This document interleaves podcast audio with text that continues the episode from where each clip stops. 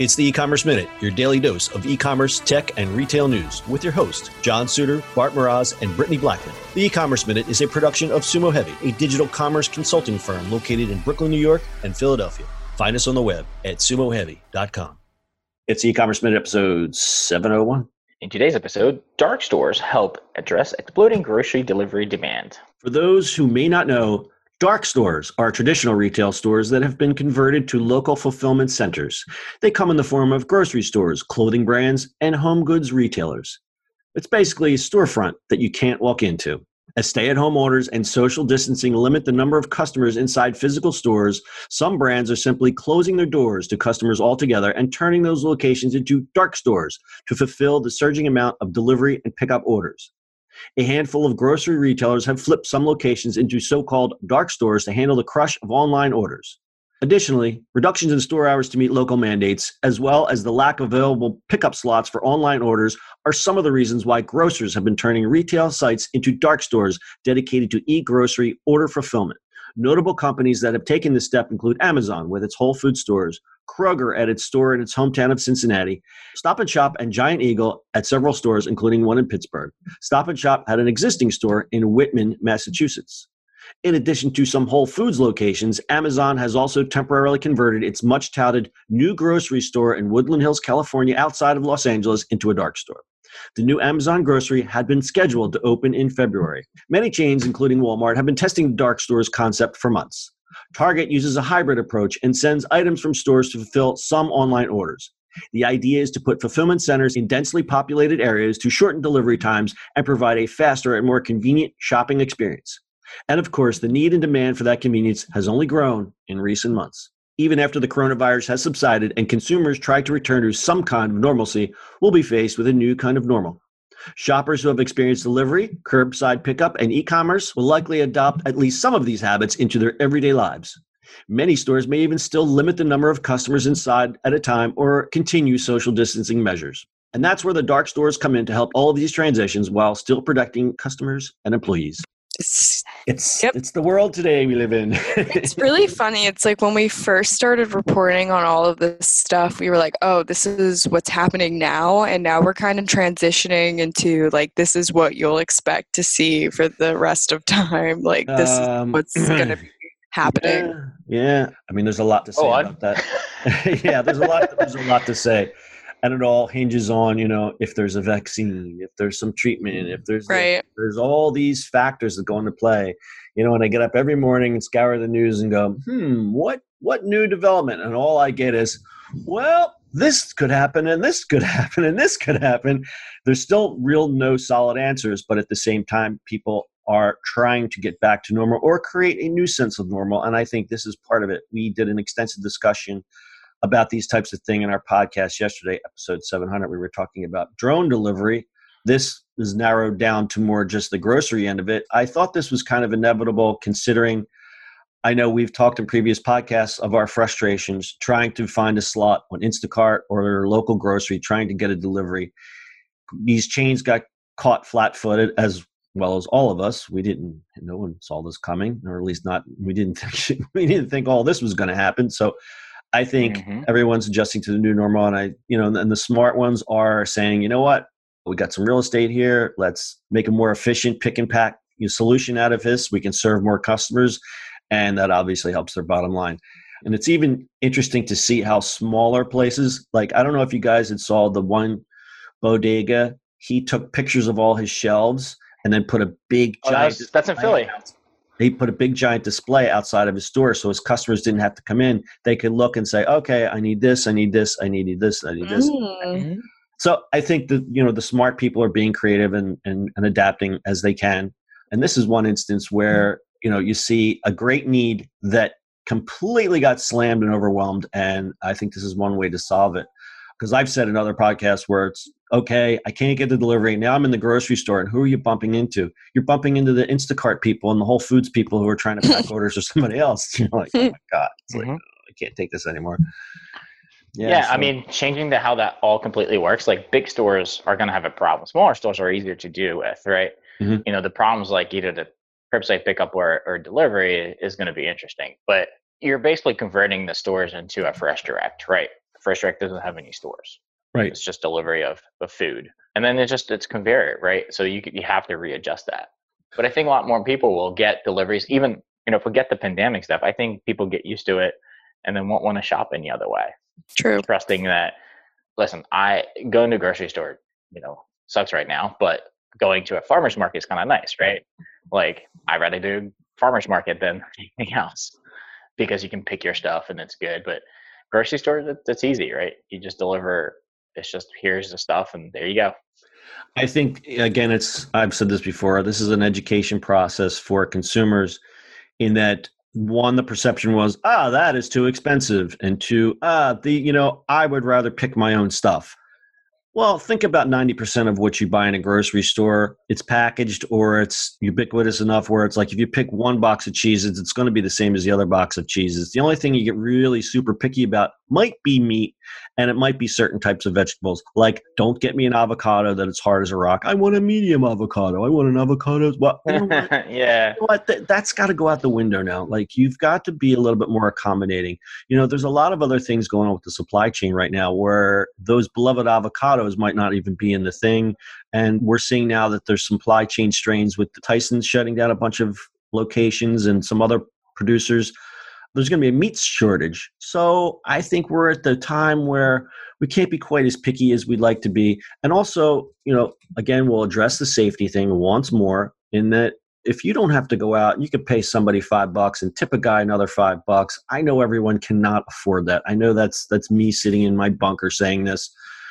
But my God, why would you, why would you do anything else if it gives you the same results? Because it puts food in your pantry. I just don't understand. Mm-hmm. Yeah, I um, mean it's it's you know I mean it's it's also safety overall, right? Because if you think about it, there's less contact. Forget there's less people in stores. If you can limit it to just that kind of delivery, there's a lot less people, right? Yeah. A lot less handles, a lot less people working around. You can be a lot more safer, right? Mm-hmm. Because you can trigger that mm-hmm. off, and then people just deliver your stuff, and uh, you don't have that multi people there, and who knows who's there, right? Yeah, So I, I mean, it's definitely safer. I and I think the stores, and again, we've had a lot of trouble with delivery. We've only been able to actually score one delivery, so we've had to go out. But the stores have gotten a lot better in terms of their safety protocols. Oh yeah. Yep. It's a shame that it took this long to get that that way, and it's because this country has never been through something like this. So everyone kind of went, "Huh." I don't know, uh, and then and it was a free for all. And then you know the first It is a free for all. I am also yeah, it was kind of crazy, but I'm also impressed how fast stores did it. Yeah, Yeah. Think about it, right? Yeah, it wasn't months; it was weeks, right? Mhm. So as much as everybody freaked out, it was still like what month in everybody had like stickers automatically like printed stickers, not just like yeah, here's the right. Yeah, exactly. Like Aldi, like we're big Aldi shoppers. They have they have their routine down. They have someone at the door. They sanitize the carts. You have the arrows going which way. Of course, there's still the mm-hmm. idiot that goes the wrong way or likes to lang- languish in the aisle talking on his cell phone. Or the guy that walks in with a mask and then pulls it down under his chin and goes looking for gross, goes looking for produce. I almost punch this guy in the side of the head. But you know, people are people. it's like that's what you got to worry about, and that that's You- the thing. I mean, right? It's it only takes it- one. It's about social norm. Yep. But it's about social norms, right? There's, it has never. You look at Asian countries, that's normal for them, right? It's not a big deal to them. It's like put a mask on and go, right? Yep. But here, it's just a change of. But that will that will change at some point. It will be normal, and it's fine. Yeah, and I we'll probably do other podcasts on this, but talking about there's a new segment of fashion where masks masks are the new fashion accessories. It's like if you can't show your face, you might as well show your personality somewhere else. So a lot of a lot of designers that I know, they're working with these print on demand companies and they're, they're printing their own funny face masks and doing all that kind of stuff. And masks are going to be fashionable, you know. Like I think there was actually a Supreme mask that they were selling, and of course it went for too much money and sold out right away. And that's that's going to be the new Mhm. status symbol, the cool mask.